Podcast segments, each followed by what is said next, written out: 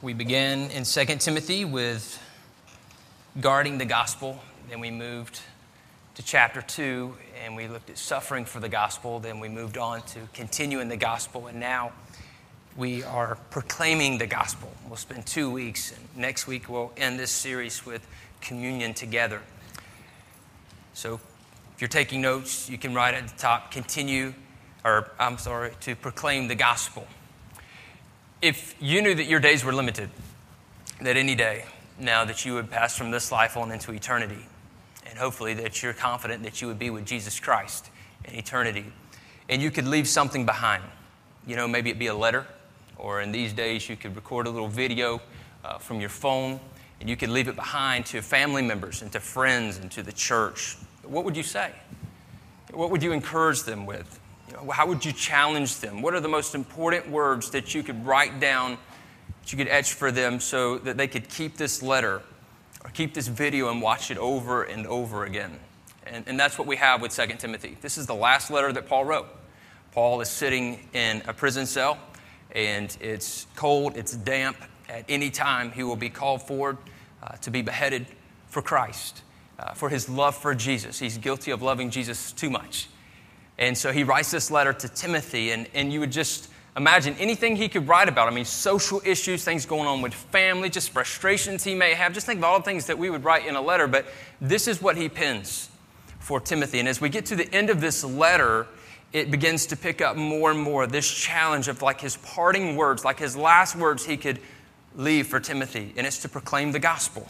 And so that's where we pick up today. We, we, we take this text and, and we're going to dissect the text. We're going to go from verse to verse and, and, and glean as much as we can this morning from this letter that Paul writes to Timothy as it's coming to a close. And so the first question I ask for you today is Are you proclaiming the gospel with urgency, authority, and care? Are you, are you proclaiming the gospel with urgency and authority and care? We look back at verse 1 I charge you in the presence of God and of Christ Jesus, who is the head of the living and the dead, and by his appearing in his kingdom, preach the word. Be ready in season and out of season. Reprove, rebuke, and exhort with complete patience and teaching.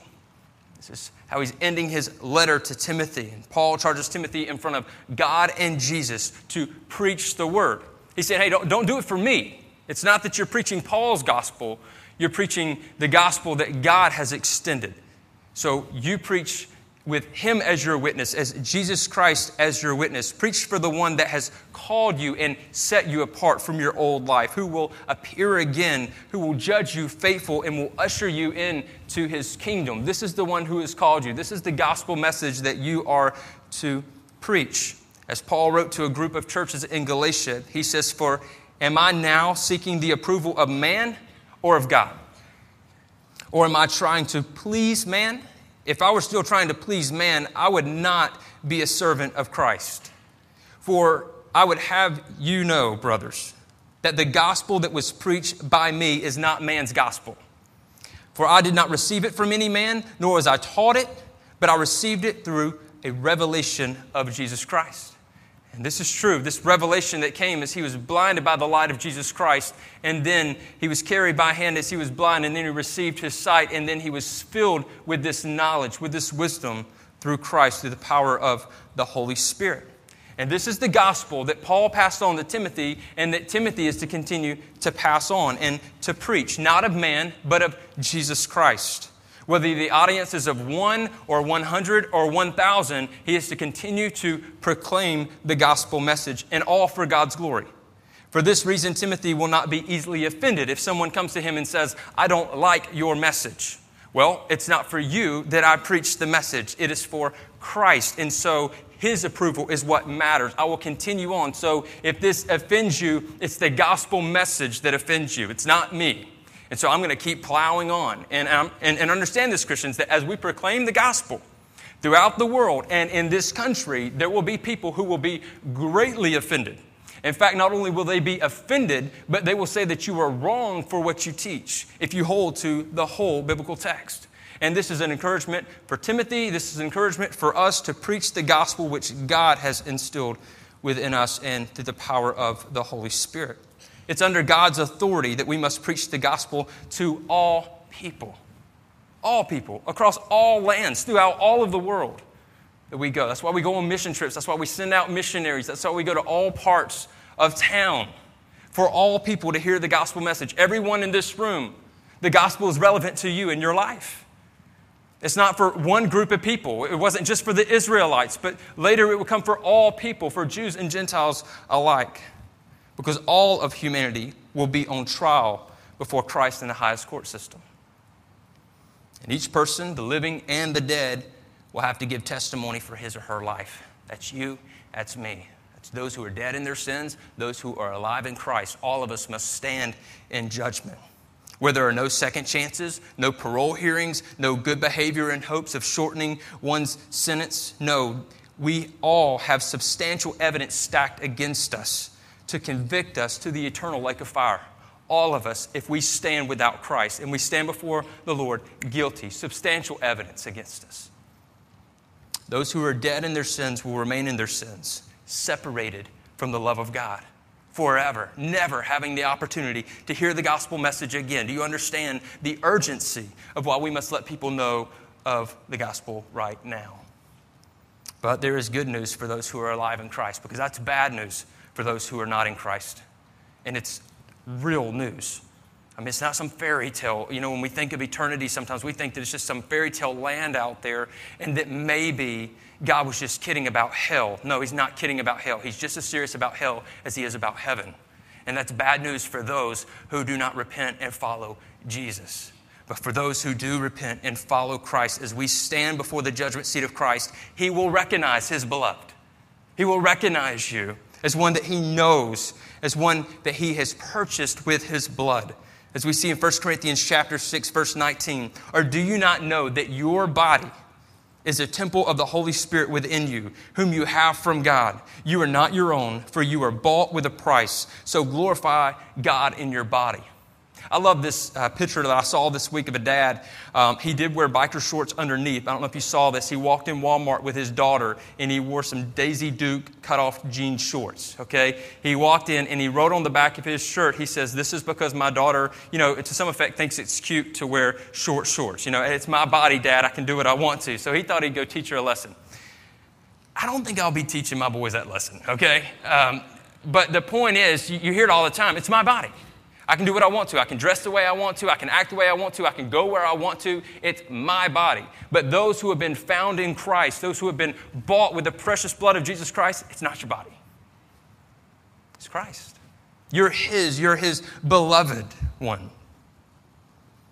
And we, as the living, the blood purchased body of Christ, are to live for the glory of God. And when we face judgment, Christ will recognize us.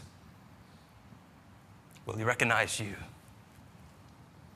Just as we were on his mind when he went to the cross and was judged guilty for all of our sin, once again he will remember us and judge us not guilty as if we had never, ever sinned. Are you on his mind? Will you be recognized by him on the day of judgment? There must be an urgency to spread the gospel message with us understanding this information because Jesus will return for his church and reign throughout eternity. Jesus is coming back. Does that excite you, church? Does it excite you that Jesus may come back? Does it excite you that your plans for your life may be interrupted by that trumpet sound and Jesus coming back to gather his church together? Or do you think, oh, wait a second, God? I mean, I'm, I'm excited about eternity, don't get me wrong. You know, I'm excited about, you know, a new heaven and a new earth, but I'm also excited about getting married. You know, I'm also excited about finishing college. I'm also excited about some retirement. You know, let me, let me enjoy what I've worked hard for. I mean, if Jesus were to come back now and interrupt your plans, are you okay with that in your present situation? Come on back, Jesus, I'm ready. Do you eagerly await his return? Because mixed with this urgency, there is a longing for his appearing, and nothing should trump the great hope and joy of Jesus Christ returning. Nothing should override that excitement. By his appearing, the word in the Greek, epiphania, it, it, has two special meanings, two special ways in which it was used. One, for the clear intervention of some God, but the second, it was especially used in connection with the Roman emperor. When the emperor was due to visit any place, everything was put in perfect order. The streets were swept and decorated, ready for the emperor to come. Everything was in perfect order. There was preparation. And for us, you know, we know that He is appearing. He will come back, meaning that we must be prepared and we must be sweeping the streets and decorating, meaning that we must be prepared with sharing the gospel day after day after day, being the most prepared that we can for when He comes back, knowing that He could come back at any moment. We must daily evaluate our lives to ensure that we are making the way for the King's return. And Jesus will return when his kingdom is fully prepared. We see in John 14, 1 through 3. Let not your hearts be troubled. Believe in God, believe also in me. In my Father's house are many rooms. If it were not so, would I have told you to go and prepare a place for you? And if I go and prepare a place for you, I will come again and take you to myself, that where I am, you may be also. So he's preparing this great place. All the plans are in place for us for Christ's return. And not only that, as followers of Christ, our homeland, our homeland is God's kingdom. That's our home. This isn't our homeland. Okay, yes, we protect our land. I am grateful for the men and women who risk their lives. How dare anyone from the United States that would drive down a street and hang a flag upside down to prove a point and not show gratitude for the ones who have fought for their country? I'm grateful for this country that I live in, but this is not my home. And, Christian, this isn't your home. That's reality. We will live in eternity much longer than we will ever live in this land. And this isn't our homeland, but God's kingdom is our homeland. In Philippians 3, verse 20, but our citizenship is in heaven. And from it we await a Savior, the Lord Jesus Christ, who will transform our lowly body to be like His glorious body by the power that enables Him to subject all things to Himself. Do you get that? All things are going to be made new. Your body's going to be made new. Can we get an amen for that, right? A, a, new body, all right? A glorified body. One that does not sin. One that does not have wicked intentions. One that does not have his desires for self, but desires glory for the Lord for all of eternity. That's our new self. And we will be part of God's kingdom reigning forever. So, with God and Jesus as witness, and based on the realities of the judgment to come, preceded by the appearing of Christ and followed by his reign for eternity. Timothy is to preach the gospel. I am to preach the gospel as one called to preach. But all of us are called to proclaim the gospel message every day. And we all love to share news, right? I mean, we all have access to our own news sources now. I mean, I find myself watching YouTube videos more than I do TV. I mean, it's all reality TV anyway these days. And I, the other day, I, I, went home. I said, "Curry, you got to watch these videos. They're hilarious." She didn't think they were funny. I did. So, but we just find methods of getting news out there. If we find something out on the news, we want to rush and go tell someone, hey, did you hear what's going on over there across the seas? Did you hear what's going on with the, the new flight inspection? Or you know, we get on Facebook and, and there we tell everyone, hey, I'm engaged. Look at the ring, you know, and you take pictures of the ring and all the awkward poses, you know, I mean, everything. And then you say, hey, you know, we, we have a baby on the way, and we're so excited. Everybody be praying for us, and everybody's liking and, and writing comments, oh, precious, and that's wonderful. And then a couple months later, then it's the big baby reveal. Okay, is it a boy or a girl? And then some people with judgment saying, we waited until the baby came out before we decided. Okay, and so, I mean, it doesn't matter. And then you just get the news out there, and then when the baby is born, the poor thing can't even get cleaned up before there's a picture and snap for all the world to see. We're excited to get information out there. Maybe you're one of those food connoisseurs that loves to take pictures of your food, right? That's you, okay? Would you just look at the asparagus, right? I mean, it's like you want everybody to see your food and you get the news out there for everyone to see. We love sharing news. But what, what about when it comes to the good news of Jesus Christ? Man, do we love sharing that news? That's valuable news. I mean, do we get on and say, Can I just share with you what God has revealed to me through His Word today? Boom. I don't care who likes it, I don't care who gets offended. There it is for all the world to see. Do we speak it with our mouths? Do we live it with our lives? Do we proclaim the gospel? You know, when you see this word preach in the English translation, we think of, of someone like me standing up here and, and, preaching before you right now. That's the picture that you get, but that's not the picture that Timothy would have in mind. The picture for him would be an imperial herald, a spokesman of the emperor, proclaiming with authoritative manner the message of which the emperor gave him to announce, like a town official who would make a proclamation in a public gathering. The message was to be obeyed at once. The emperor is coming. This is his message. We are to obey this message. With authority, we give this message. Timothy was charged to preach with authority as a spokesman for the king, for he was to preach under the authority of King Jesus. That was his message for what Jesus had set before him through his word. He was to go and preach. In Matthew 28 18, and Jesus came and said to them, All authority in heaven and on earth has been given to me. He's telling this to the disciples before they go and make disciples and baptize them in the name of the Father and the Son and the Holy Spirit. He's saying, All authority has been given to me. So now I'm giving you this authority to go. He's given us authority to proclaim the message. So we shouldn't apologize. We shouldn't be timid. Now, we ought to handle it with care, but why are we so intimidated when it comes to speaking about Jesus? Why not be bold? Understand, our authority comes from King Jesus. We're his messengers. As John the Baptist prepared the way for Jesus' earthly ministry, behold the King. Here he comes. Behold the Lamb who takes away the sin of the world. We are to prepare the way for the return of Jesus Christ. That's our job. And we have the authority from Jesus Christ. The spokesman had to be ready to make the proclamation at any moment in any season. There was no closed season for preaching. You have your favorite seasons, whether it's the fall, whether it's the spring, whether it's summer, or the short winters that we have here, your favorite hobbies, and some of you love to hunt and, and you really go into a state of depression the day that that hunting season is over. There's no depression here for stopping sharing the gospel. The gospel's never closed we always share the gospel message. The passion and zeal that one possesses in the proclamation of the gospel should never be measured by the size of an audience, whether big or small, whether one person or a thousand people. We should always be ready. Whether the times are tough or where times are good, we should speak the gospel in all seasons, never giving up. We should never take time off. Maybe right now you're taking time off. Say, man, I just need a break from everything, even Christianity. You know, I'm, I'm owed this time, right? Because I, I've worked so hard and I've gone through so much, and surely God will understand. God will understand that you need time off from spreading His glory. God doesn't understand that. God doesn't agree with that. God doesn't put a stamp of approval on that and say, yeah, that's okay, I understand, bless your heart. No, you are to carry the message every day, in season and out of season, whether things are good, whether things or bad. And the message is not for entertainment purposes. It's not for entertainment purposes.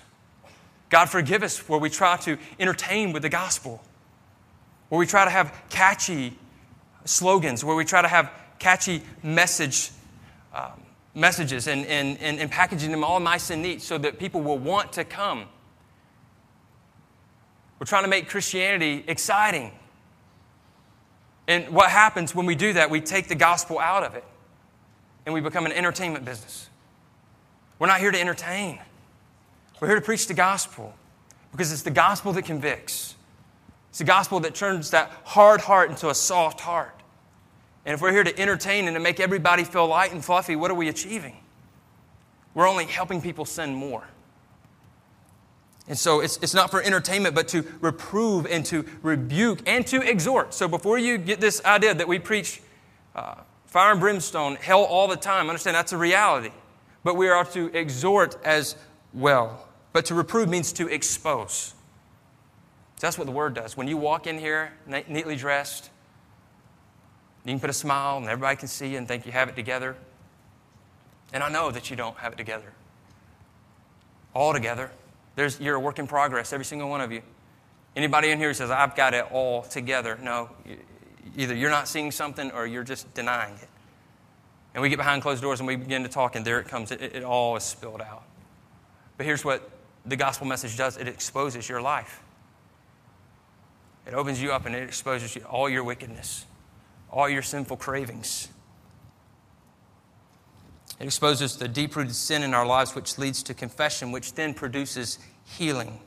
Man discovers his need for Jesus when he comes face to face with his wickedness. You understand that? When he comes face to face with his wickedness, leading towards salvation or further sanctification. So today, you may be lost in your sins and you are completely wicked. Like if we were to examine your heart right now, it's just dark, it's cold, it's depraved, it's only craving what it wants. Nothing for God's glory. You can do good things or bad things, none of them impress God because none of it's for His glory. That is your position right now before God. And if you were to die right now, you would be separated from Him for all of eternity. And, and, and that would be a just God putting that punishment upon you because you have sinned against Him. You have offended Him. That's what's most important, not offending people, but offending God.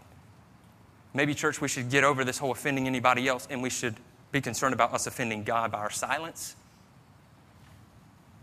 And so, getting back to the sinner who is here today, you have fallen short, just like all of us in this room. You have failed God. And so, when you stand before Him, you stand condemned to hell. But when the word is preached and you hear the word today, the good news that you can be a follower of Jesus Christ, it exposes that wickedness in your life and you come face to face with it and say, Jesus, you're the only one who can wipe away this wickedness from my life. I need you, Jesus. Or for the one who is a follower of Christ and here today, it's a continuing of your salvation, a sanctification, putting all the pieces back together working out your salvation so that you grow in Christ, so that your goal would be to look more and more like Jesus every day. That's your goal. And so that's what the word does. It exposes us so that we will either go towards salvation or further sanctification. And then to rebuke, which means to charge, to send out a warning for all to hear. It's the warning sound of repentance. Follow Christ. It is when we get away from the preaching of the word that man begins to think that he's not so bad. You want to think that you're good? Get away from the word. You'll think that you're great. You can listen to society, and everybody's going to say that you're good. But they don't care about your spiritual state before God. They would rather choose to ignore it so that nobody will offend each other. Let's just all be friends until our rights contradict one another.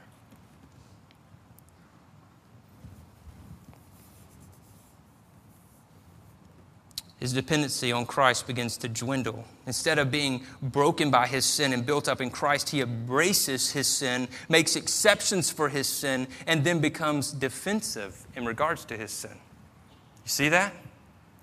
You uh, embrace your sin. Then you make exceptions. Well, this is why I did that. Well, you know, it's not okay for them, but it's okay for me. And you may never say that. Those words may never come out of your mouth, but you think it. You think it. You think that you're, you're entitled to look at something or behave in some manner or entertain some other lady besides your wife because you deserve it, but nobody else can, but you can. And you begin to make exceptions. And then from there, you become defensive in regards to your sin. Either you can repent, you can become defensive. You can run or you can kneel. All of us need the rebuke.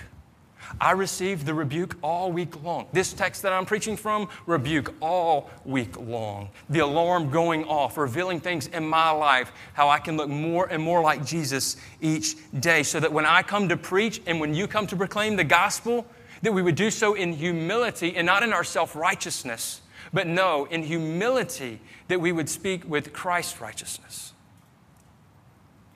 And the proclamation of the gospel should be carried out with exhortation. This word means to urge, to call on, on, on one side, come, come alongside me, to encourage. The gospel message brings transformation, and we are the message bearers. We ask people to come alongside of us. We proclaim this message, and we should not get in the way of the message by forcing the message upon someone. You cannot force the gospel upon someone. And sometimes we, we push people away because we think that if we just keep pounding and pounding and pounding and pounding the gospel message, you got to get saved, you got to get saved, you got to get saved, that they're finally going to become a Christian. And we keep pushing them off, pushing them off, using no discernment by the Holy Spirit of the right time and opportunities in which He gives us. We must be careful of this, but we must exhort, but also just the self righteous attitudes that we as Christians can carry. Non believers can sniff that a mile away. Thinking that you're better than them, that you've attained some life, some secret life, and that's how they look at it some secret life that you now have that makes you better than me. When you share the gospel, you look and say, hey, I failed just as you failed. We've all failed. We need Jesus, He's the champion. But that attitude that you see from people sometimes, that self righteous attitude, you don't stand a chance with people. If you want to go before them and let them see that you're perfect, no, be honest with them. Let them know that the only way you can be declared perfect is through Jesus Christ. And we are all the same. We are all dead at one time in, in the first Adam, and we all desperately need life through the second Adam, Jesus Christ. That's what we have in common church. And so, as we reprove and rebuke and exhort, it must be done with patience and teaching. This word patience, macrothemia, means it describes the spirit which never becomes irritated, never despairs, and never regards anyone as beyond salvation. Patience. Don't write somebody off because you've shared the gospel with them and they denied you, or they laughed at you, or they cursed you, or they spat in your face. Don't write them off. Don't lose patience. Continue with endurance to share with them. Let them see it in your life. If it's at work, live it out each day. If it's in the home, serve as Christ. Let them see Jesus alive in you. Do not lose patience with people. It's never too late. If it wasn't too late for you, it's not too late for them. If you can come to Christ, they can come to Christ. Don't write them off. And so we have this great patience. And then also we study the word so that we may teach others the word. It's not enough. Church, it's not enough to tell them where they're wrong. Hey, you're wrong for this. Don't do this, don't do that. Don't no. Share with them, teach them what is right behavior. That's what they need to hear. If there is conviction but no remedy, we add to people's burdens. We just pile it on as if we're living in the land of don't doville. Don't do this, don't do that, don't say this, don't think that. It's a, it's a bunch of don't do's. And they're sitting there saying, What can I do? This is no fun. I mean, what life do I have? I thought I was set free or could be set free. What does that mean? Share with them what you can be and what you can do in Christ. Teach them. That's why you must learn the word so that you can go teach others the word. It's called discipleship. And if we encourage those who ought to be rebuked, we are assisting them to sin. So if we go on the other end and say, you know what, yeah, I would call that out, but I'm not. I'm afraid to offend them. You have to find the balance. You have to find the balance. It's to rebuke in love. It's to call it out when you see it, but it's to not just call it out for everything that they're wrong. Let them know what could be in its place. The world needs to know that what they're living is not eternal life. It's not truly living, it's death. And they need to know what life is all about. So, are you proclaiming the gospel with authority, with urgency, and with great care? Which leads us to the next question Are you growing in the gospel, or are you wasting away in your own passions? Are you growing in the gospel?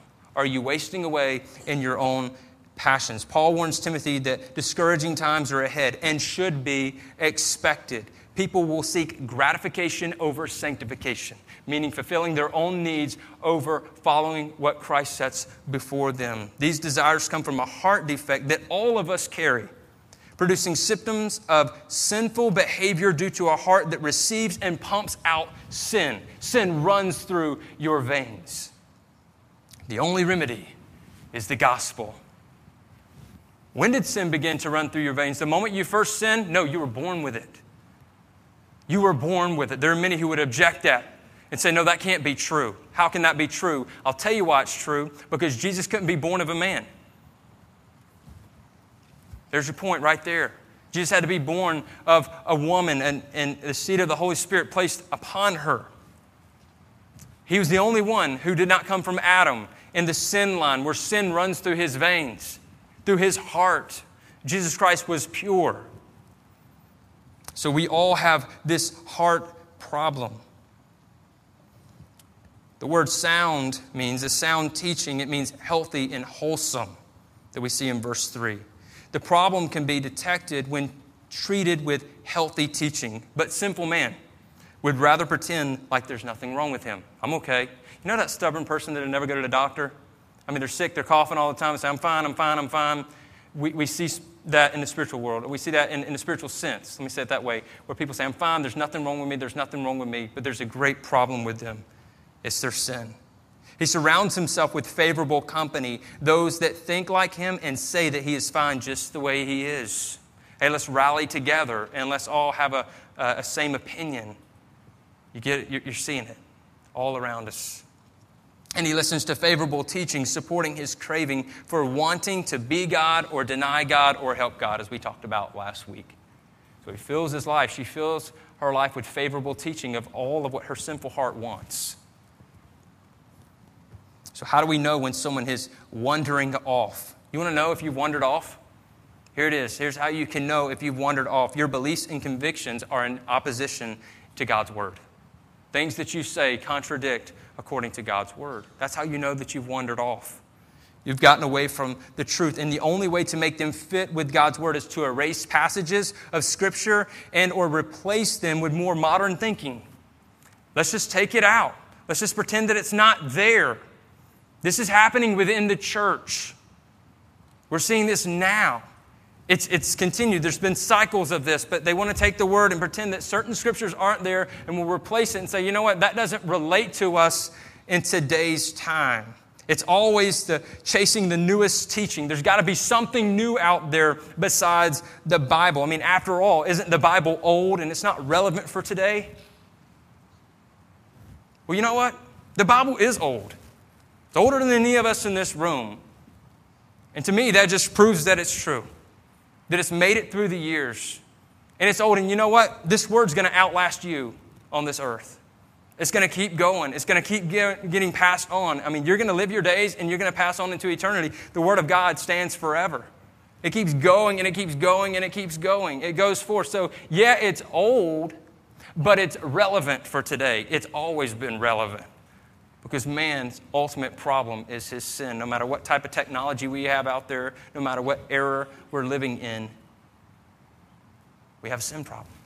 So we must proclaim the gospel before they wander off into myths, moving from deception to destruction. This wander off, ektrepo, means to turn or to twist. It means to, medically, it means out of adjustment, out of line, dislocated from the truth, broken A couple of years ago, I was playing disc golf of all things. Disc golf and sprained my ankle, the worst I ever have. I was embarrassed to tell anybody how I sprained my ankle playing disc golf. It is a brutal sport, by the way.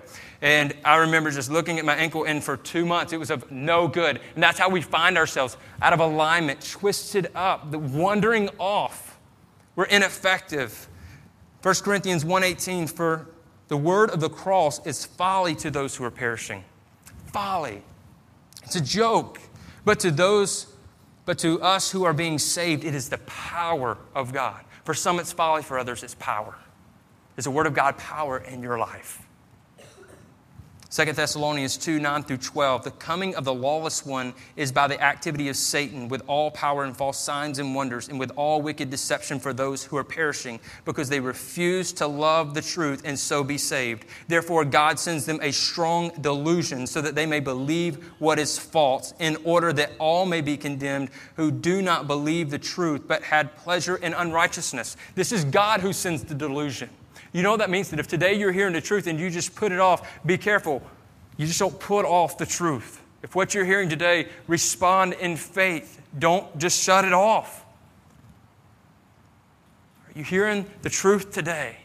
That you may repent and follow Jesus, understanding that you are a sinner and that what Jesus Christ did for you, He's the only one who could do that on the cross.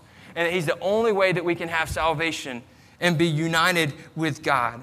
Paul instructs Timothy to set himself apart and to remain sober minded, which means grounded in the Word under the influence of the Holy Spirit. Church, capture this stay sober minded. You know, if we were to talk about being sober from alcohol, it would mean to be uh, abstinent, abstinent from alcohol, to abstain from it. Say no more alcohol. Let's just not put anything in our body, any type of alcohol. But when it comes to sober minded and, and following Christ, it means to fill your mind. Not just to be absent, not just to get all thoughts out of you, but no, to fill yourself with Christ. Because if you empty yourself, you are open prey for the enemy. Remain sober minded, grounded in the word, church. Endure suffering. He's telling this to Timothy endure suffering, which means be sustained in God's grace. No matter what you go through, endure it. Do you understand? You'll hear messages out there to say if you're going through hard times, you're not right with the Lord. But when you look to God's word, you'll understand that there is persecution for those who follow Jesus Christ.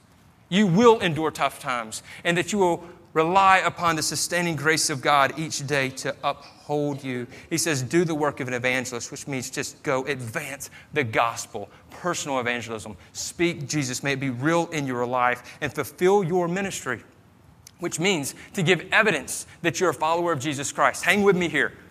It means to give evidence. When people look at your life, do they see the evidence, full proof that you're a follower of Jesus Christ? Do they see that? Give full proof. All of this summed up, it means obedience. 1 Peter 1 14 through 16. As obedient children, do not be conformed to the passions of your former ignorance, but as he who called you is holy, you also be holy in all your conduct since it is written, You shall be holy, for I am holy. I could save this for next week, but you know what? Let's, let's, let's cross it right now. Amen? Good? Didn't hear a lot of amens. Okay, I'm going anyway. All right? Just going for it. Will people say of you, He poured out His life for Christ's sake? That's what I want to end on today. Will people say of you that you were poured out for Christ's sake? That your life was lived out for Christ? Paul saying, I'm already being poured out as a, a drink offering. In the Roman meal, it ended with a kind of sacrifice. A cup of wine was taken and was poured out to the gods. It is as if Paul were saying, The day is ended. It is time to rise and go, and my life must be poured out as a sacrifice to God. There's also a picture from the Old Testament sacrificial system where one would pour out during the ritual of a sacrificing of a lamb. Wine was poured out at the base of the altar. Paul's life as a believer was about sacrificial service. Is your life about sacrificial service? All about Jesus Christ, suffering for his sake, making his name known. That is your desire every day. Is that your desire every day? Sacrificial service, a living sacrifice, holy and pleasing unto him. Philippians 1:23 Paul said, "I am hard pressed between the two. My desire is to depart and be with Christ, for that is far better." And the time has come where he doesn't have a decision anymore. And he didn't have a decision then. He had to be patient until his time came. He knows that it's far better to be with Christ. His time of suffering is ended. He is standing at the finish line. His departure has come. It is the picture of hoisting up the anchor in the ship setting sail. Paul is sailing into eternity. His life's not being taken from him, he's giving his life. Just as Jesus, his life wasn't taken from him, he gave his life.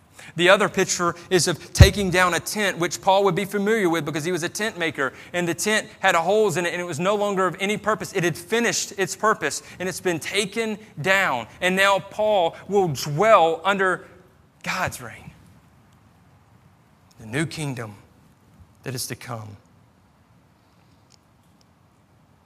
He's finished competing. He has fought the good fight. He has finished the race. He has kept the faith. And now he is awaiting his reward. It's as if he has finished his race. He's, he's getting ready to stand up on the platform. He's waiting for his wreath, his crown of righteousness, which means to be in right standing before the Lord forever. Righteousness being given to you. And to hear the song of his homeland. To God be the glory, glorifying God. Holy, holy, holy is the Lord God Almighty. Holy, holy, holy is the Lord God Almighty. Because God's going to get the praise for the race that he just ran. And he's going to stand at the end. He's standing at the end and he's past the finish line. I mean, any day he could die. He knows that his time is done. And he's looking to Timothy. He says, Man, run well finish strong. Come on, be like me. He's offering up his eulogy right here. He's saying, hey, if you want something to preach at my funeral, here it is. Tell people that I ran the race. I fought the good fight, man. I finished. I kept the faith till the end. I've been poured out. Will that be said of you? On the time when you pass from this life into eternity. Colossians 1 or 3, 1 through 4. If then you have been raised with Christ, seek the things that are above where Christ is, seated at the right hand of God. Set your mind on the things that are above, not on things that are on the earth. For you have died, and your life is hidden with Christ in God. When Christ, who is your life, appears, then you also will appear with him in glory. I love this quote, and we end on this. If you want to be faithful to the end, there are no shortcuts in the middle. There are no shortcuts sacrificial life? Are you proclaiming the gospel with urgency, authority, and care? Are you growing in the gospel or are you wasting away in your own passions?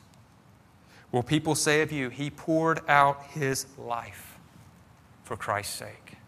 Church, proclaim the gospel. These eight verses, full text here, so much to be gleaned. I encourage you to continue to read this week go back over your notes, go back, read over, pray over, ask yourself these questions.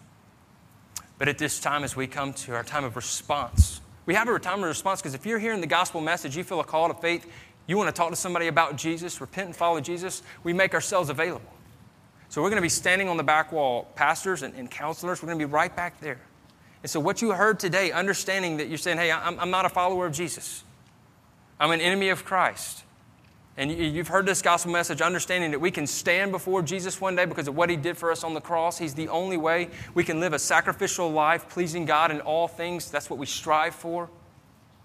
You can have salvation in Jesus Christ today by repenting and following Jesus. We would love to talk with you more about this. There is nothing, nothing more important than that right there.